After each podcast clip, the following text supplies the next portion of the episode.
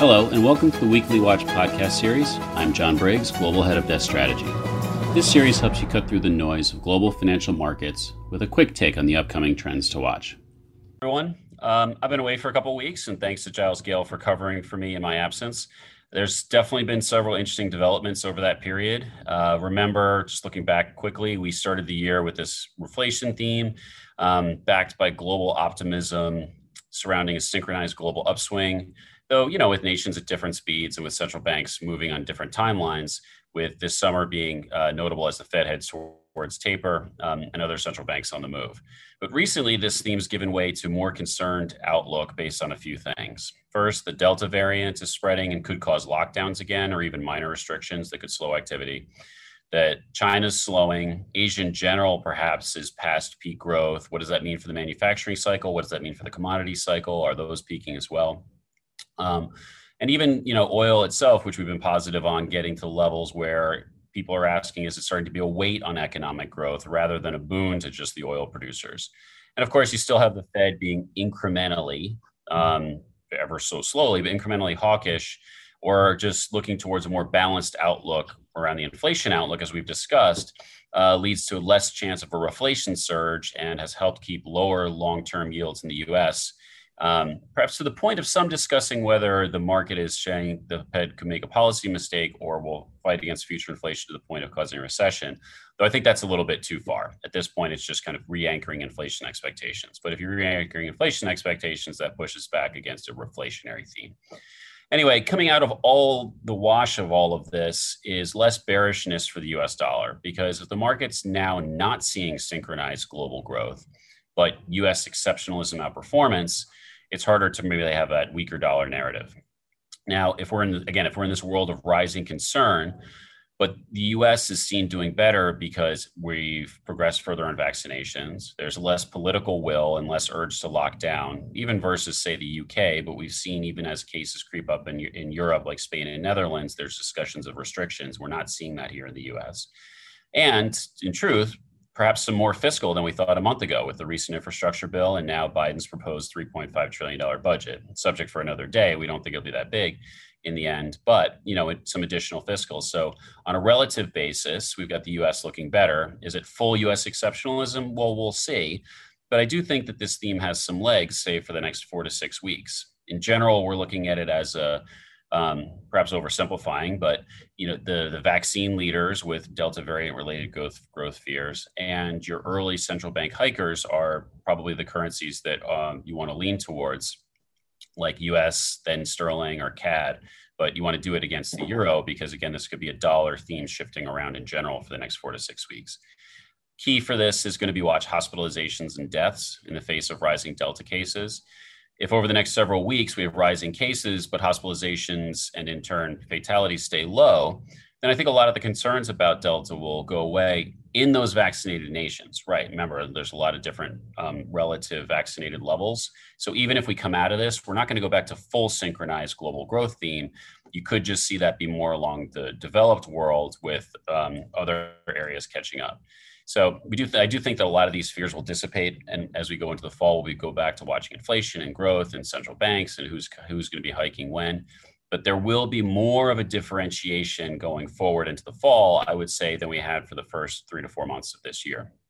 So, my main indecision, though, is what this actually means for riskier assets. Thankfully, I've got our global head of emerging market strategy, Alvaro Vivanco, with me to help me on that one. So, Alvaro, first, sticking with just emerging markets, what is this? What does that narrative and everything I just went through mean for EM? Is there anywhere investors can to take the look risk, or is it one of those times where the best trade is maybe no trade at all? Thank you, John, and uh, happy to to participate in this one at, at what we think is a critical time, right? Especially for for emerging markets. Essentially, what has happened over the last couple of weeks is that the correlation of EM currencies and to some extent EM rates to US rates has shifted back to what it usually is, right? Meaning that downward expectations about global growth are not a good thing for, for EM. And especially as, as you mentioned, as we are shifting away from Chinese driven growth into the US, we think that it's going to be a lot more challenging for EM currencies to continue to sustain the rally. First, because of, of valuations and levels, right? We had a pretty good last couple of months in which everything came together.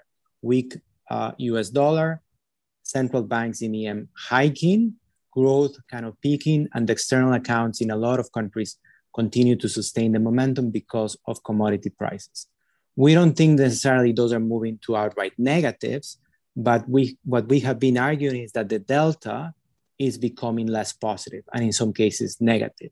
So what we have done uh, on, on our side is that basically over the last six weeks, we have reduced our exposure to emerging market currencies. We took profits or got out of being long things like the Brazilian real, Russia, uh, and Colombia. And now we are outright long dollars versus the most cyclical and the most dependent, uh, mo- most uh, flow dependent uh, currencies, which we think is the Mexican peso and, and Malaysia. We think that that's the right strategy over the next few weeks. As, as you said, you know, eventually into the fall, the usual drivers will come back. But given the uncertainty that there is, that is not being reflected in volatility, by the way, uh, just in terms of the Fed, the reflation versus the slowdown debate, we think that the best course of action is just to be defensive uh, with these two specific recommendations over the next couple of couple of weeks. Well, I'm glad you touched on that volatility point because that's something that I've been discussing, you know, for a long time. That how I think that just even in the, the, led by developed market central banks and our inflation outlook and all that other stuff, that the fall or the fourth quarter will be quite volatile. Now it seems like we might actually even get some of that in into the summer. Um, what about risk assets, I guess, more broadly? And I'm going to take you a little bit out of your comfort zone, and only because you know I usually can have an opinion on just about anything. but um, you know, when people ask me, okay, so how what does all that mean for you know, say equities or risk assets more broadly? I feel like they're caught between good earnings and lower rates, still easier monetary policy. You know, the fiscal policy, the momentum's slower, but it's still, you know, there's still support versus peak growth and, and delta fears. Um, anything you want to share on just risk assets more broadly, or what do you think? Yeah, I think com- commodities in particular are the ones that are going to be challenged the most, right? We have seen, again, kind of this combination of all supportive factors over the last really 18 months that is coming to a halt. Uh, you know, not necessarily all, all the sudden, but eventually, I think over the next few months, there's going to be a realization that the global growth cycle is peaking right? And we are starting to see that being reflected in some commodities. I think that eventually also translates into global equities, right? Over time, the US, for the reasons that, that we have mentioned, and obviously the fact that we're ahead in terms of vaccinations, will probably come ahead of, of that battle, right? And maybe there's more shift towards US assets, but, but in general, I will be a lot more cautious uh, over the next uh, the next few months because as you say there's kind of it's very difficult to have a coherent story that explains all the different assets the way they have been behaving over the last few months. What eventually comes through i think remains to be seen but i think we're in a period of normalization of those things between equities uh, uh, and rates. And i think that you know equities are the ones that seem a little bit lofty in terms of valuations uh, as opposed to to the rate space yeah. So I think along with everything else, probably deserves to be maybe have a little bit more caution than before. That's great, Alvaro. Thank you for joining us. And sure. um, everybody else, talk to you next week. Thank you.